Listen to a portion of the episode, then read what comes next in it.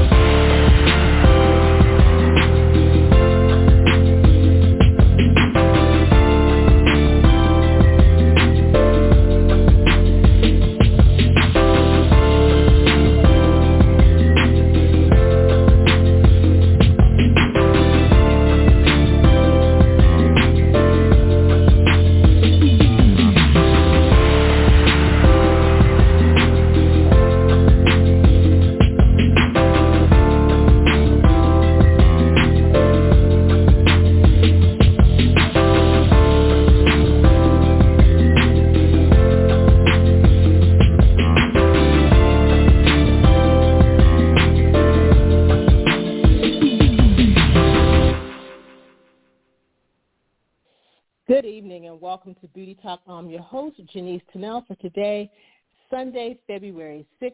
Thank you so much, you guys, for tuning in. Um, we have a great beauty news show planned for you guys tonight. Uh, for those of you who have who may have questions or comments or even have beauty news that you want to share yourself, please give us a call at 914-803-4399. Again, that's 914-803-4399. Now I'm going to turn it over to Denise so she can greet you and start to share some of her news. Good evening, everyone, and once again, welcome to the show. We thank you guys for joining us tonight. And just a quick reminder um, for some of you who've been joining us um, week after week, we will be having a recap of tonight's show and just a discussion on anything beauty related over on Twitter, on Twitter Spaces um, after tonight's show. And so that will be um, on the Beauty Talk uh, page, which is beauty underscore talk. Again, Twitter spaces beauty underscore talk. And just starting off tonight's beauty news show, I wanted to mention uh, the makeup show, uh, the makeup show Chicago, a beauty experience taking place on March 26th through the 27th at Revel uh, Motor Row that's an event space, Revel Motor Row at 2400 South Michigan Avenue in Chicago. It's a, again, it's a two-day show, Saturday, March 26th, Sunday, March 27th from 9 a.m. to 5 p.m. on both of those days. One-day ticket price, $45. Two-day ticket price, $58. If you're a student, you can get a ticket for a one-day ticket price at $41 and your two-day student ticket price is $52. And again, that's the Makeup Makeup Show Chicago. So for more information on that and to register for that event, you can go to themakeupshow.com. Moving on to the Powder Group, they have um, a couple of events that I wanted to um, tell you all about. Um, one, the Powder Group presents uh, the Powder Group Pro to Pro. Um, this event um, is an is an online monthly program that takes a look at a wide-ranging areas of makeup artistry, and each month features one of their incredible uh, the Powder Group Pro members from across the career of pro makeup. I think it's so great that they're featuring um, some of the Powder Group Pro members in this event. These sessions will consist of discussion and demonstration, product talk, and career advice from the areas of film, bridal, beauty, effects, and more. Uh, join them while they take you into the world and to the into the world and minds of some of the most talented and inspirational artists from the Powder Group Pro community. Um, they can't wait to have you experience all their amazingness. Again, I think it's a great idea that they're featuring them. Um, the entire program is free for the Powder Group members, of course. It's free for union artists. So if you're a member of the union 798, um, 706, um, it's free to you and PBA members it's free as well. Um, and it will include a two-week rewatch on-demand option for each session. Um, but for those people uh, that it's free for, the uh, union members and the uh, PBA members, um, if you want to watch the replay, you do have to pay $65 for for any of the sessions that you want to watch. It's free when when the program is live, but if you want to watch the uh, replays, you do have to pay $65 for um, each of the sessions that you want to watch. Um, if you're not a member, you can access the live broadcast each week. You can go to uh, thepowdergroup.com's um, website to uh, get more details on how to become a member and how to watch each broadcast. So I'll give you a little bit of the schedules. Starting February 7th, which is tomorrow, they'll be doing editorial beauty. Um, Virginia uh, Derville, uh, she will cover that. March 7th, a focus on skin by Corey Hiroska. April 4th, Mastering Clean Beauty, Carmilla Cunny. April 18th, uh, Pinup Perfected, Madonna Stein. And May 23rd, The Makeup Kit Minimalism, Melissa Colazzo. And this program is sponsored, of course, by Omnia, Skindinavia, Brush Beauty Balm, Senna, Beekman 1802, RCMA Makeup, Friends Beauty, On Makeup Magazine, Kevyn Aucoin, Zhao, uh, Delium Tools, Nigel Beauty, Cinema Secrets, and Muse Beauty Pro, as well as Alcone. So again, if you want to register for this event, you can go to thepowdergroup.com. For all non-members, of course, the, um, each event is $65. And one other thing I have, the Powder Group uh, presents Makeup 101, and this class is taking place uh, Monday, July 25th through Wednesday, July 27th of this year. And to register for this, of course, thepowdergroup.com. Each of those days, the class is taking place from 10 a.m. to 6 p.m. on uh, each of those days. So after two years of having this Makeup 101 online, it's finally back to a live in-person event, which will take place in New York City, um, again, July 25th through the 27th. Makeup 101 is the program that has been resetting makeup artists' craft for the last 18 years, according to the Powder Group. But in their new expanded three-day program that's going to be led by James Vincent in partnership with Bethany Towns, they will help you develop a deep and focused understanding of your um, of our industry, your craft, and you as an artist like never before. This is class is not just for new artists, but Makeup 101 takes you beneath your process and guides you through personal development from the basics and beyond to a new, more focused way of looking at your work and who you want to be as an artist. So Makeup 101 is a program that separates fact from fiction. It gives you it gets you to an elevated place in your artistry, your technique, your career, and the overall art of being a strong working makeup artist today and tomorrow. Again, this program has the same sponsors as the last program, Muse Beauty Pro, Skindinavia, Omnia. Uh, they've added Rebels and Outlaw, Makeup Designery, um, they've added Anisa Beauty. They've added Melanie Mills Hollywood, um, Company, B3 Bomb, Senna Cosmetics, um, Cinema Secrets, and a few others. Um, so their schedule for 2022, again, is Monday, July 25th through the 27th, 10 a.m. to 6 p.m. It takes place at Makeup Designery at 65 Broadway on the 15th floor in New York City. And some of the topics that they will be covering will be they will review the following. Industry review, which is what types of work is out there now and what is the best area for your personal situation. Industry te- uh, terminology they will cover. Um, getting started, how to go from learning about makeup artistry to actively working in the business. Um, and then also how to go from assisting to actually keying a project. Uh, they'll talk about marketing and promotion. They'll go over social media, your makeup kit. They'll go over brushes and tools, hygiene, working with clients, color theory, beauty makeup application, and then editorial photography and HD makeup application, as well as a self-evaluation. And some of the demonstrations and application portion of the event that they will cover will be preparing the skin, understanding skin type, foundation matching and application, color correction, using texture, highlight and contour, concealer and camouflage, brow shape and application, eye shape and size, eye color application, eye lining, lashes, bronzers, blush, lips, hygiene and sanitation, and setting up makeup. Um, the attendees will receive a list of products uh, that they will need for the class prior to the start of the program. So once you once you've registered, um, you will receive a list of products that will be needed um, for the class. So the rates for this class is as follows. If you are a Powder Group Pro member, the rate for that class is $590. If you are a non-Powder Group Pro member, $790. Okay, 590 if you're a member, 790 if you're not, and the deposit to hold your um, to hold your space for the class is $190. Okay, and you can register by going to thepowdergroup.com and looking for the class Makeup 101.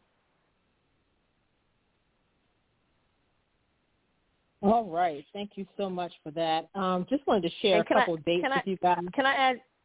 Can I add just one more thing? Sorry about that. I just wanted to add that they do state that as far as health and safety goes, that all attendees must be fully vaccinated or show a negative test result within 48 hours of the program start date. Okay, so unvaccinated attendees must remain masked indoors during the program. If you're unvaccinated, you must remain masked indoors during the program. And I will say, it's not my event, but I will say if anybody's attending the program, they should all remain masked, but it's not my program. Moving on. All right. Uh, thank you for that. Just want to give you guys a couple dates. Um, as we stated uh, last week, ISSE Salon and Spa Expo is now being held in June. So this is a new date for them.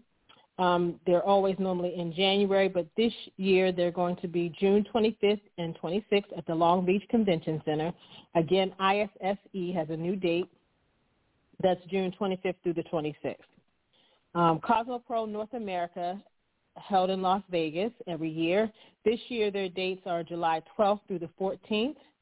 Again, July 12th through the 14th for Cosmoprof North America. So please save the date.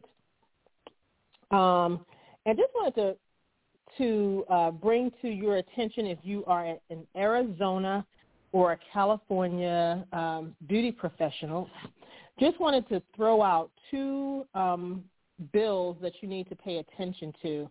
So for those who are in California, I don't have a lot of information on it, but the California Senate Bill 803, um, and it pertains to aesthetics and nails.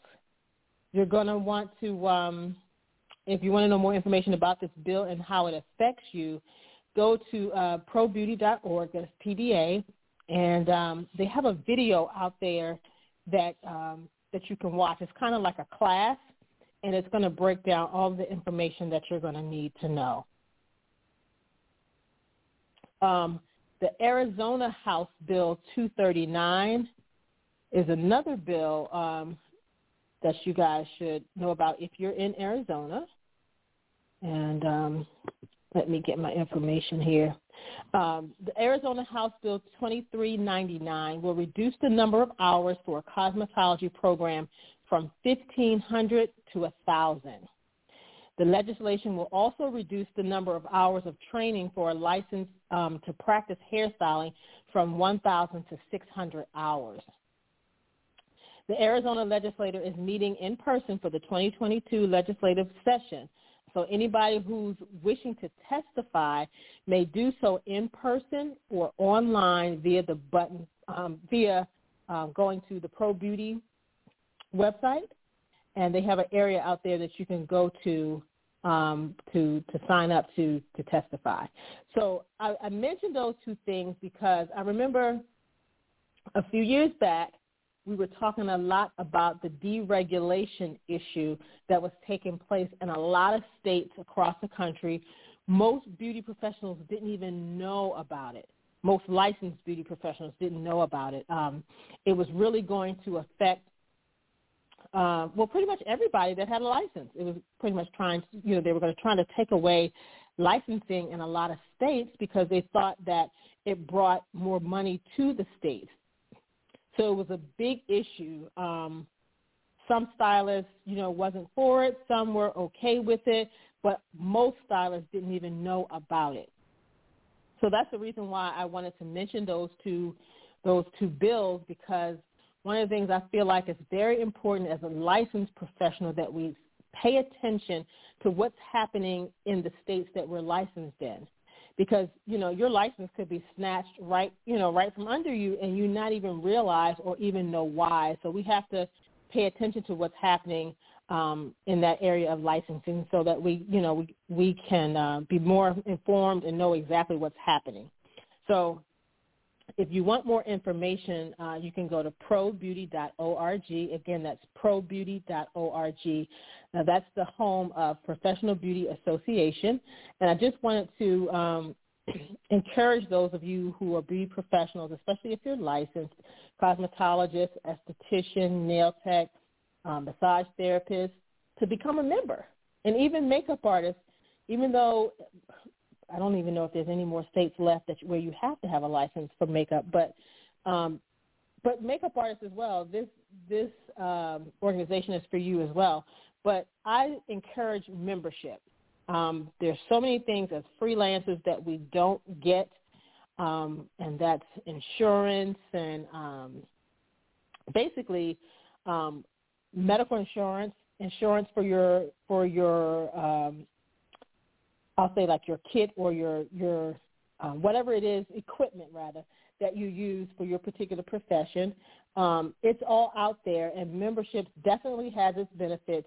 There's so many programs that PBA offer, so many educational opportunities. A lot of them are free. All the trade shows that I've just mentioned, um, ISSE, Cosmoprof, so many things out there for you to learn and get the information that you need. Um, so just wanted to encourage membership. You can go to probeauty.org. Also, they have business memberships. So if you are a beauty business in any way, um, you can get memberships, and those memberships are $195. So just wanted to throw that out to you. Um, and speaking of business, we are starting last week's conversation with Sharontina Huzzy encouraged us to start a new segment for the show. Um, you may not hear it on every episode, but it's something that we're definitely going to do.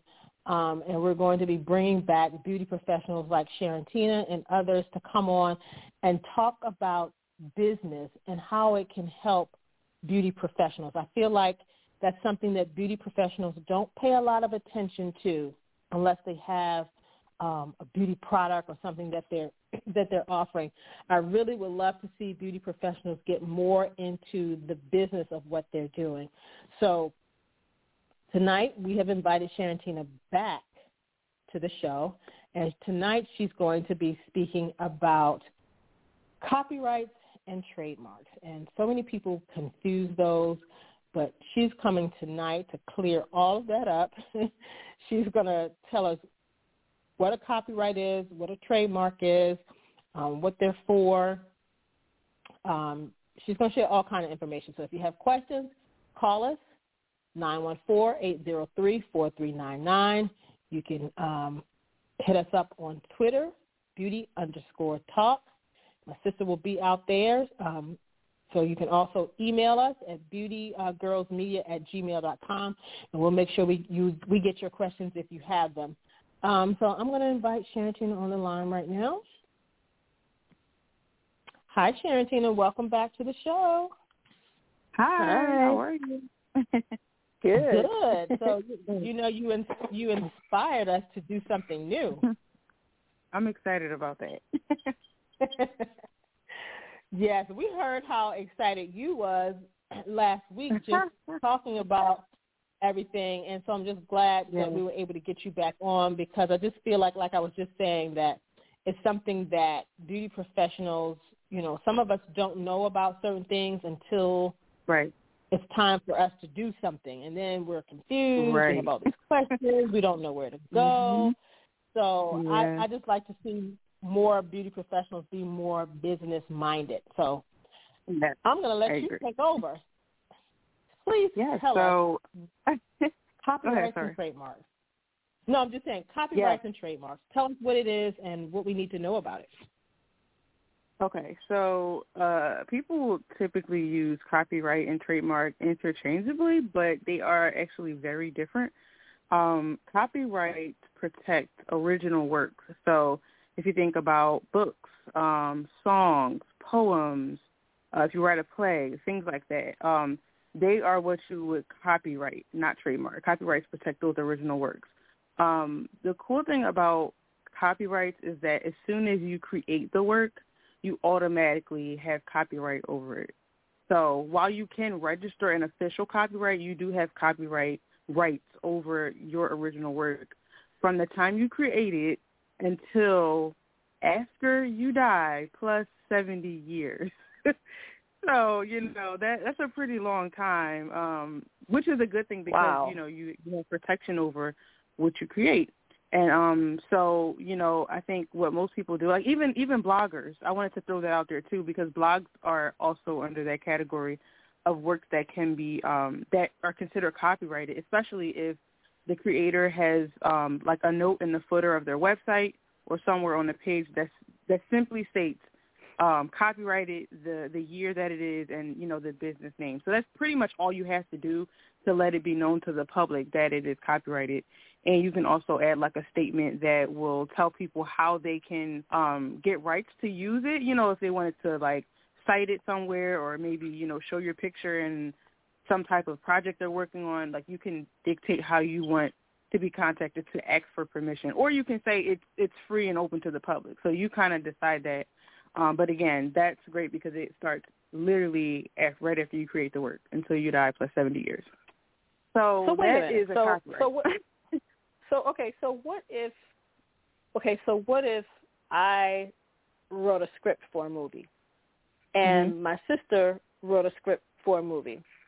The same movie, same script. How do I prove that that's my script?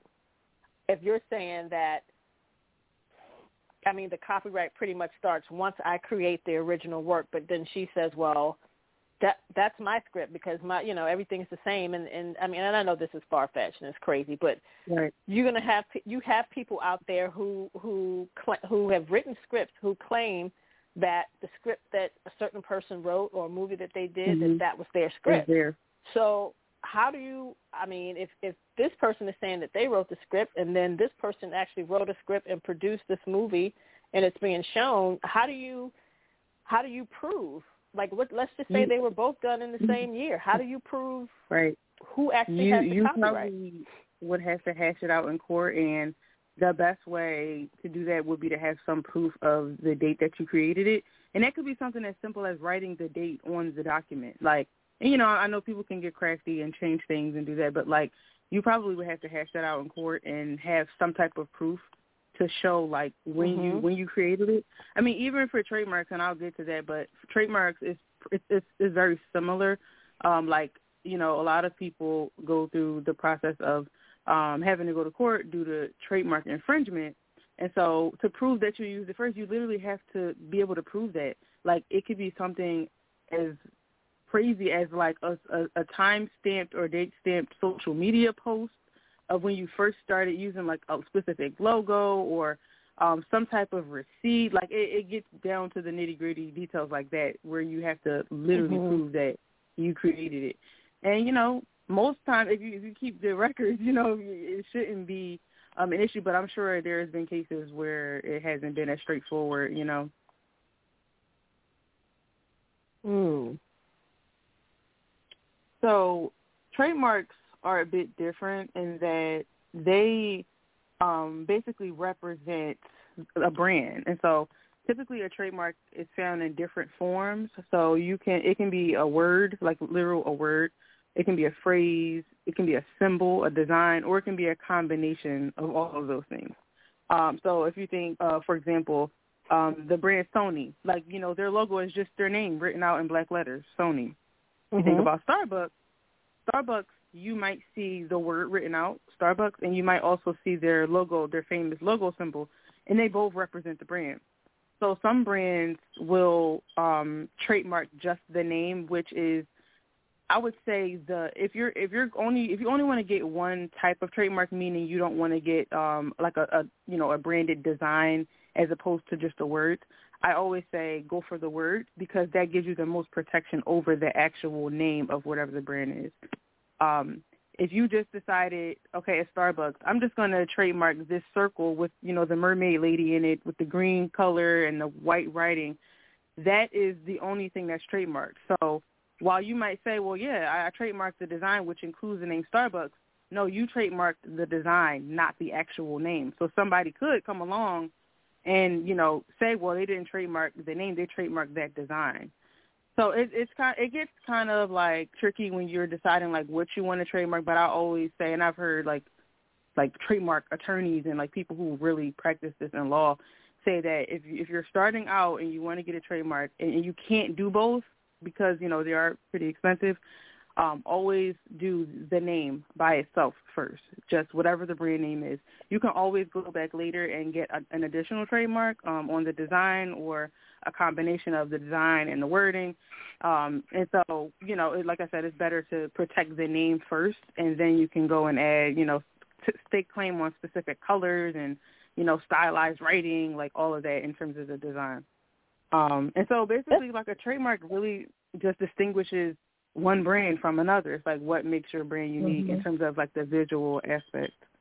Um, and go ahead, sorry. That's interesting. It's interesting because years ago I trademarked the Illusions Cosmetics logo, mm-hmm. not the name.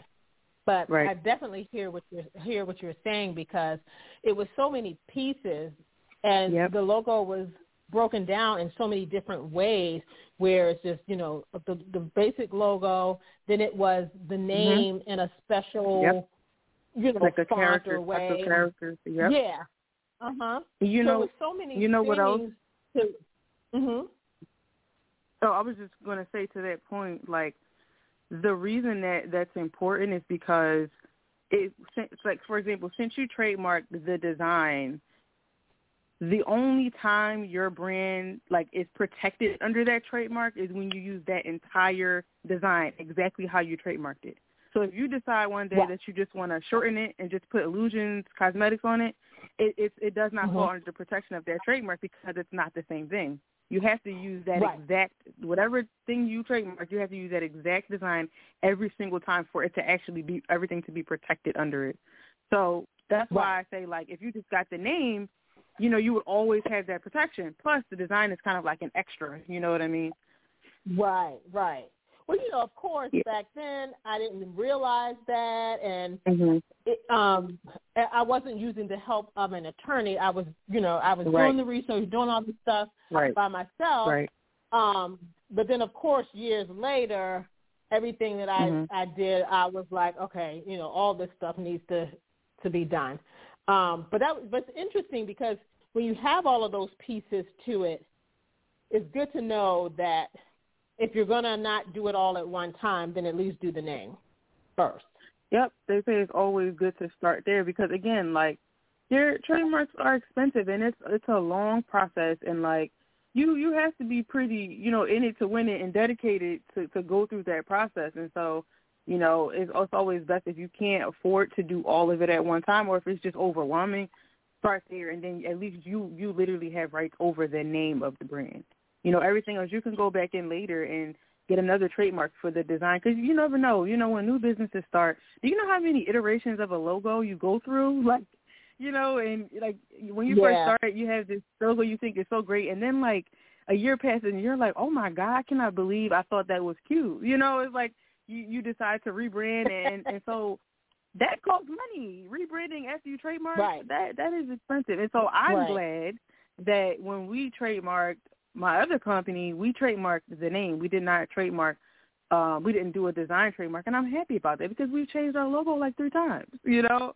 Mm-hmm. And once mm-hmm. you change something, it's no longer, it's not the same. You have to amend it, and that costs money. So, you know, I think I also encourage people, and people might not want to hear it because it does leave you out in the open, but like make sure you're like really dedicated and want to pursue the business like for the long haul before you go and invest money, time, and effort into getting a trademark because it is a hassle to get things changed and expensive. Um, and it's wow. just like, you know, knowing knowing from the beginning um, if you want to do it for the long haul will help. Um, and another thing, like as far as the requirements go, uh, there there are three different types of trademarks, um, which I can talk about too, because like, you know, people think like, oh, I want to get a trademark, I have to go file a fet like for a federal trademark, but in actuality, there are three different types, and they're kind of like have different protections. And so at the bottom you have the common law trademark, kind of like you know common law marriage. You know, it's not really like legit, legit, but it's legit. And so in that case, it's like basically you just say you just came up with a, a brand name and you just started using it. You know, you you you set up you set up your business, you started using it, started getting sales. It, it's become you know your your your logo, your trademark.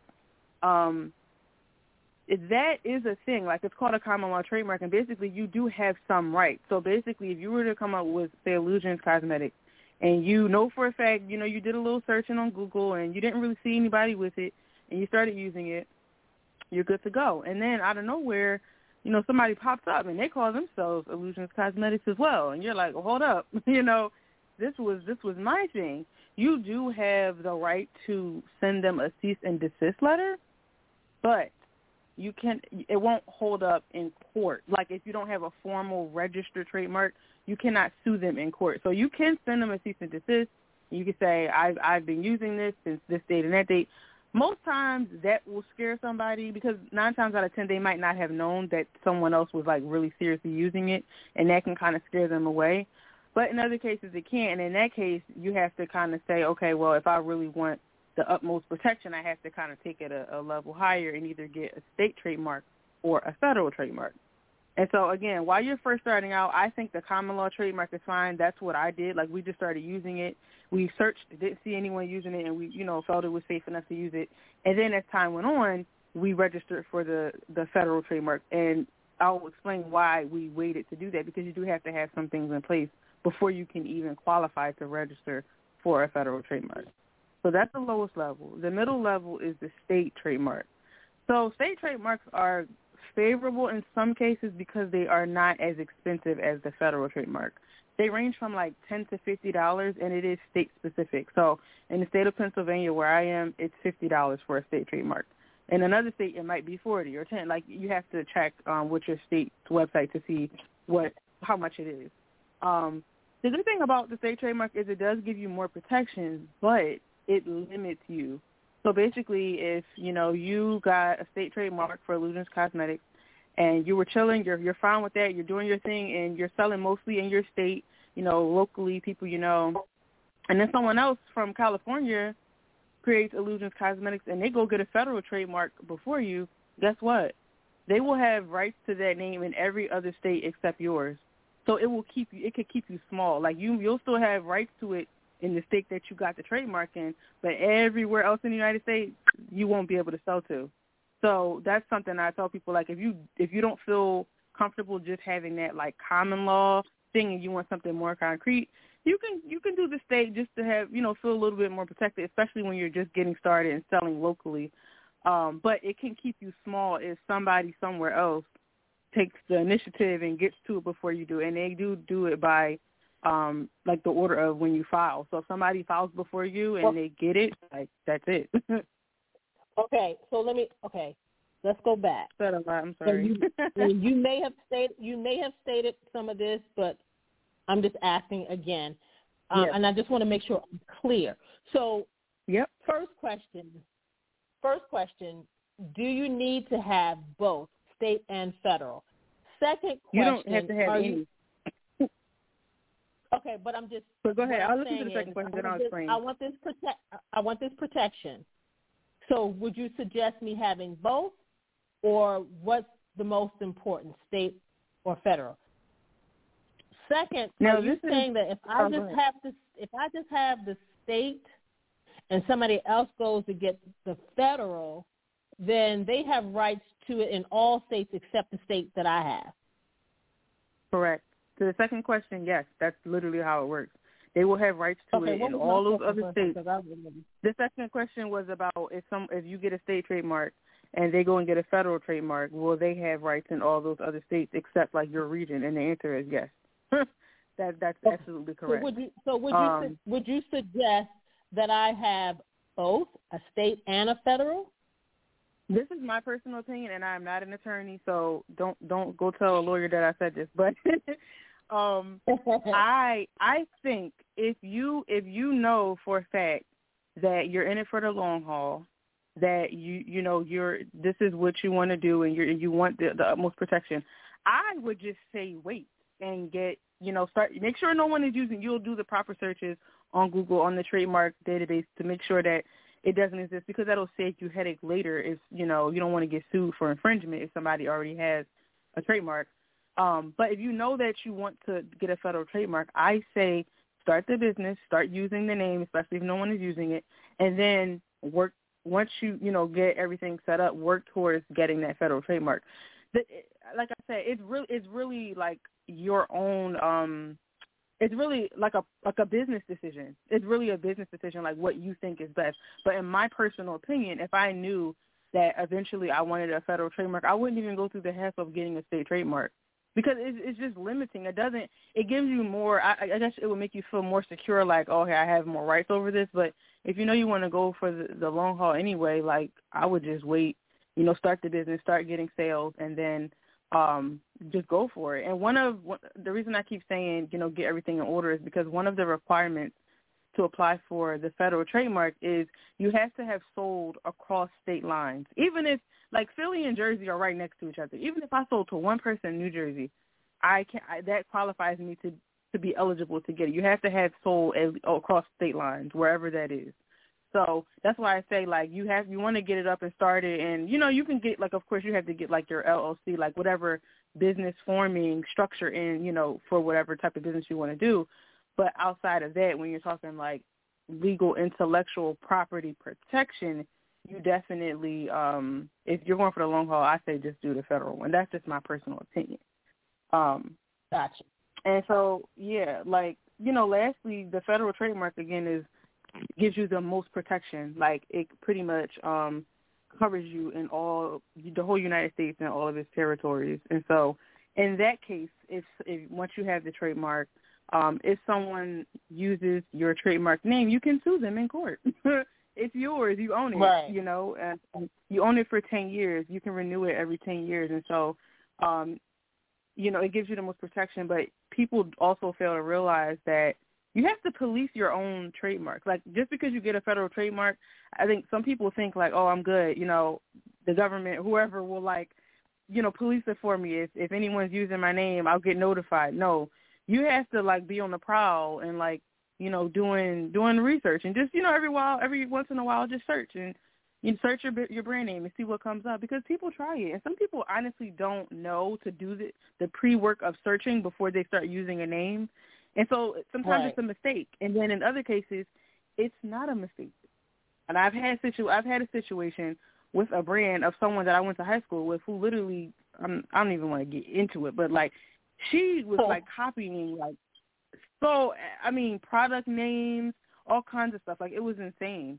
And so people try it, and um, you know, you just have to kind of stay on top of it and like police it in in the way that you can based on whatever protection you have. And how Why much does it normally think people- cost for this trademark? What, what was the question? Does it normally cost to get the federal trademark? So it's two hundred and fifty dollars per class of goods, and so Gotcha. I was I was tell, I was talking a little bit about that last time, yes. but um, you know, basically I was saying if you if you're say you're just selling candles, candles fall into one class of goods, you know, and so in that case Right. you might just be be paying the two fifty to just do candles and whatever else will fall in that class of goods. Um, the the goods categories, um, some of them are very broad, which is a good thing. So like, you know, um, in candles, maybe there are some other types of related products that could fall under that category that you could also sell, and it will be protected. But again, if you decided I want to sell candles and I also want to sell T-shirts, T-shirts is in a separate class of goods, and in that case, you Mhm. would pay an additional two hundred and fifty for that to protect the items or um, products you have in that class of goods. So again, it Gotcha. depends on your product mix and um, you know what you're selling. And the thing is, like, you could get away with you know selling candles and T-shirts, but only having registered the candles. But if somebody does something that infringes on, you know, say your T-shirt line, you won't have any protection over it because you didn't register it with your trademark. So it's kind of like right. it's kind of left out there in the wind. You know, if, you know, trying to get over isn't always the best. So, you know, we won't have as much protection. Um, so I I saw that there were three types of trademarks: descriptive, mm-hmm. merely descriptive, and generic. Mm-hmm. Can you explain what the descriptive and the generic trademarks are? Yeah, so generic trademarks are like um those words that are very common. So like and they usually are not registerable. So um things like like and it's it's crazy because at one this is another thing that kind of comes up. At one point some of the these words were not generic but they started being used so much that like they became generic. So like um some of those words uh, are like uh aspirin, elevator. Like the elevator is actually called something else. Like like the formal name of the elevator is not like what we know it as today. That was actually like a brand, like that that named it that and it became so generic that it wasn't a commodity anymore. Like the the, the brand kind of lost its like um I guess uniqueness with calling it that. Same thing for um what is another one? It's another one. It's it's a couple of them that I, I can't think of, but it's, it's it's a couple of them. Like I think the uh the yo-yo, like it's like things like that that we have come to know as like the yo-yo. Um, what else? It's another really popular one that I can't think of. I'll think of it before we end. But um, aspirin is another one. That's a, a form of a generic name. Um, names are the ones that will probably be more likely to get to be registerable and distinctive just means that they are like so different and like they stand out so um for example arbitrary names are things that are like like say for example apple computers like it's the word apple but it doesn't mean like the fruit apple it has a different meaning so sometimes if you if you're using a word um that to some might seem regular or generic, but it has an arbitrary meaning, that could be that would be considered um, like a distinctive thing because it's different. It's not what it actually is. Um, some suggestive ones they kind of like describe things. So like um, uh, Orange Crush, um, YouTube, uh, Eveready, like things that kind of describe what the product does or what it encompasses.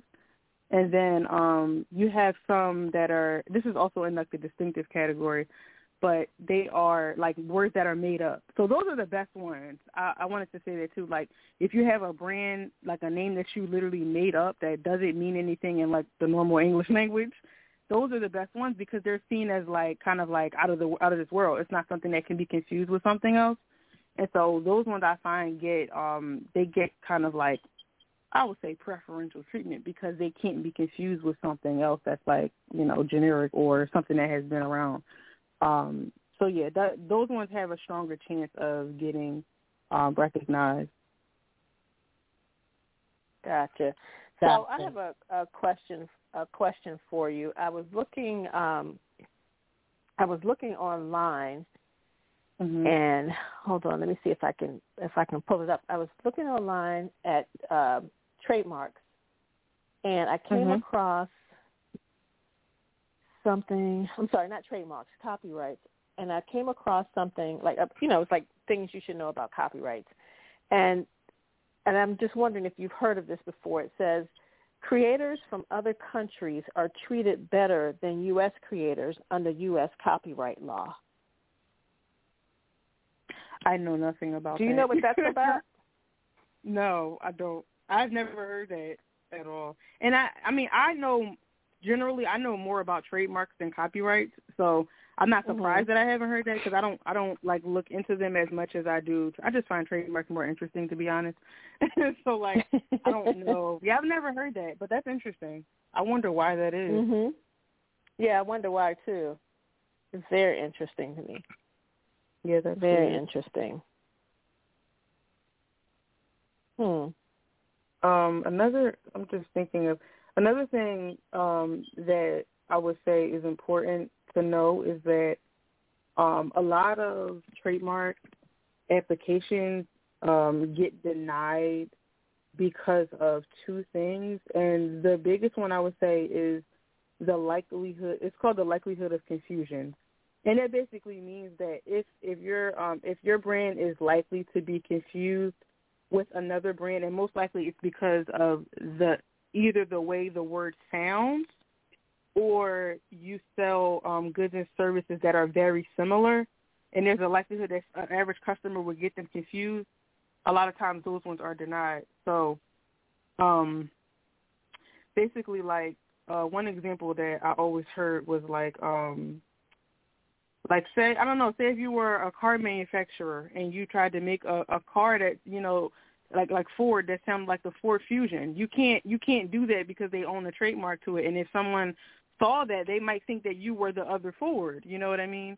Um mm-hmm. and and another case to make it more plain, like um they have if if it's the other way around, like basically saying if you have a company, like for example Dove, you know the you have Dove like the soap company, right? You also have Dove ice cream brand, and they're able to exist with the same exact name because they sell very different products. So they're the likelihood of confusion is very low. You know what I mean? Like you weren't likely right. to confuse Dove ice Dove ice cream with Dove soap. It's, it's two different, totally different product categories. But if the Dove ice cream brand tried to co- come out and had something very similar, even if it was like lotion, it might be confused with the other brand because it's still in that category of goods. So a lot of um and and again if you have a brand that like sounds similar in the name and also sell, sell similar products, that's even worse because it's like obviously people might get it confused and buy from yours when they really meant to buy from the other one.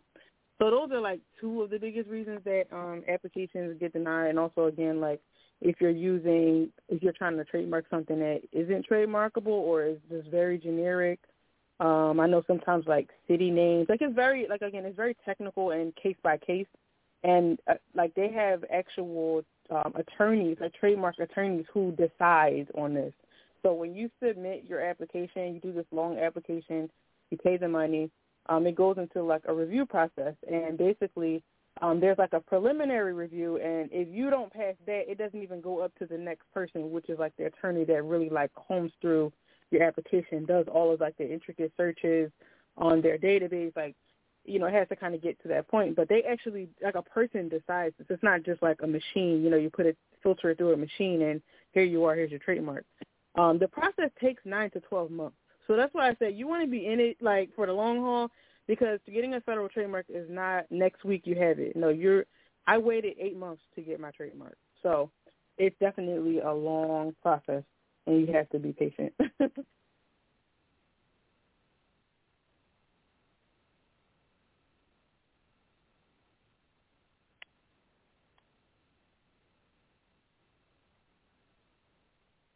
Can you guys hear me? I can't hear you guys if you can hear me.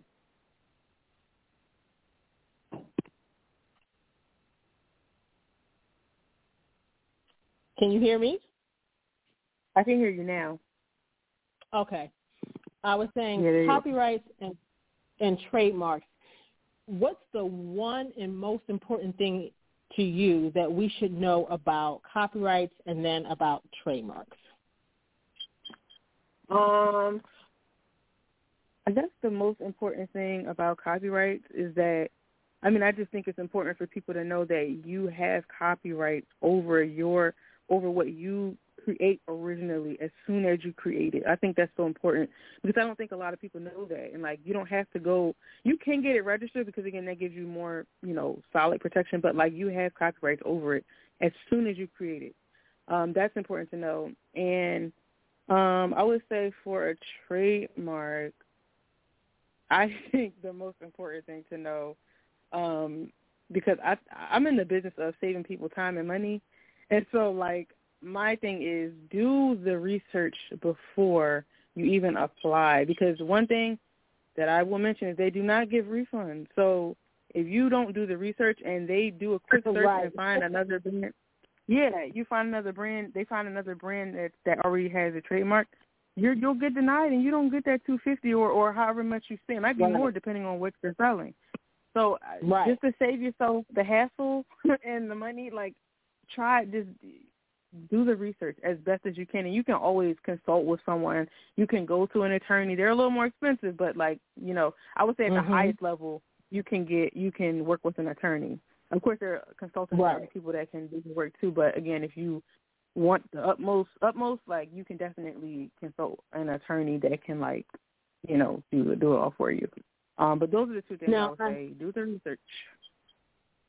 Now I know that you're not an attorney, but going back to copyright, um, mm-hmm. once you create whatever the work is, you you have an automatic copyright on that work. I had a yep. friend. I have a I have a friend who years ago she wrote this script and she spent years like pitching her script. At one point, um, she felt like she was getting somewhere. She was working with this guy that she met, um, and for a couple of years they were just passing her script around to different people in the entertainment industry, just trying to pitch it. And one particular year, this man, he's an older guy, he pretty much took her script somewhere. She she told me she felt like in some ways he stole her script. Like he was mm-hmm. getting it out there to somebody that she didn't know about. And so I said to her, now not knowing that what you just shared that you automatically have copyright on this, but mm-hmm. I said to her, "Did you get a copyright?" And she said, "No." Mm-hmm. Now she didn't say anything like like you just said. You know, I mean, right. I automatically have copyright. You know, she didn't say that, but she said no. And I was like, well, why not? I mean, if you're gonna, it's one thing if you write the script and then you're just going to keep it to yourself. That's one right. thing. But if you're writing the script and you're going to be passing it around to so many people who could right. basically take your take your script mm-hmm. and change one change one word or change one one yep. line or something, and now say that it's their script. So in situations like that, what would somebody what I guess the first thing I probably answer my own question, like the first thing I would do at this point is get a lawyer. But um, what could they do? So if someone they, did something like that. On what I researched, like you know how I was talking about trademarks and having like that common law trademark where you have rights to it as soon as you start using it. Um, mm-hmm. the the having the copyright on something as soon as you create it is very similar to that, and that you have the copyrights. But if somebody does try you and, and steals it, um, the only way you can take legal action is to sue them in court to to prove that. Um, and for that to be for that to be standing, you have to have a copyright on that, like a like a formal registered copyright on that work.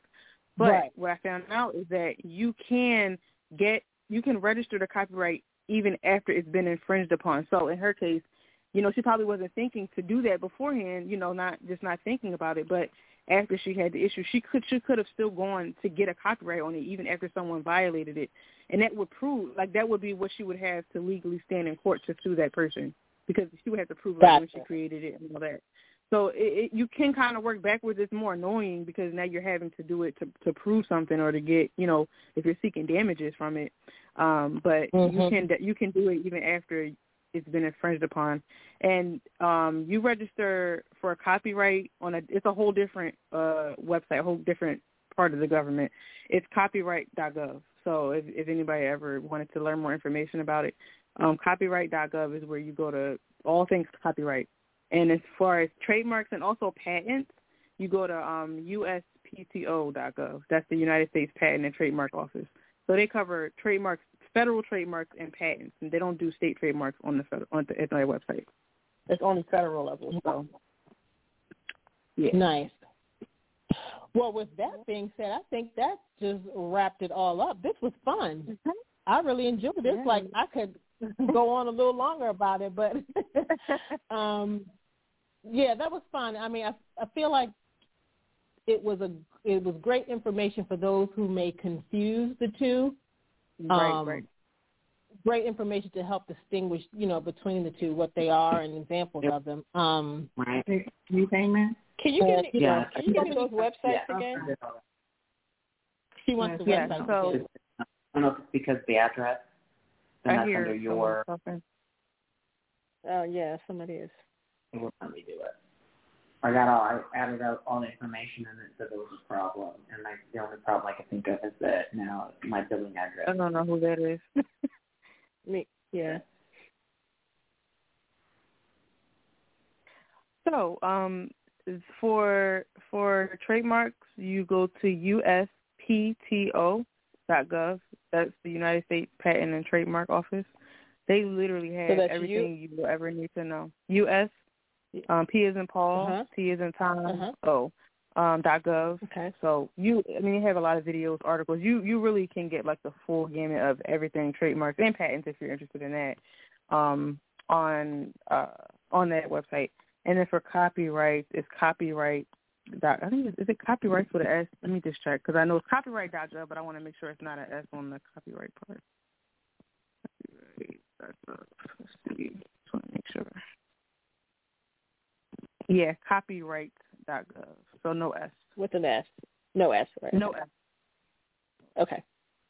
So, yeah, and that'll and again that'll give you all information about um like copyrights, how you would register, that sort of thing. And it talks about you know, it goes more into detail about everything that it would cover. Of course it talks about the life the pretty much the um the lifetime pretty much value of the copyright, how long it lasts, all that stuff that I basically talked about. Gotcha. Okay. Gotcha. And one last thing All about right, copyrights, um, they do have like depending on what you're trying to get copyrighted, they have some like they're they're different. Like if you're trying to get um a song as opposed to a poem or a book, like they have different um categories you can explore to get specific details as to what you would do to register that type of copyright. So it might be like some Gotcha. differences and like you know so yeah, but you'll find it all there. Oh, Got that's nice to know. Mhm. Nice to know. All right, ladies, we can continue this conversation if you guys want. You know where we're going. Oh, Twitter yes. Spaces. Twitter Spaces. Twitter Spaces. It's like the after party. That's the after party. That's the after party. but you can only access it from your cell phone. So yes, ma'am. don't think you can go to your tablet or your or your computer. It can only be accessed from your cell phone. So just wanted to put that out there if there's anybody else listening who wants to join. But we are beauty underscore talk on Twitter. And just look for our message about uh, Twitter Spaces. All right. So thank you, See you there. again for tonight's uh, beauty um, business segment, and just be on the lookout. We'll be calling you in the near future. Um, we just, Listen, you know, I stay ready, okay? I stay ready. Okay. well, that's good to know. That's good to know. All right. Thank you guys so much. Um, we're jumping over to Twitter Spaces. Um, again, we're beauty underscore talk. We thank you guys for your continued support. Have a wonderful evening and have a beautiful and blessed week. Good night, everybody. Good night.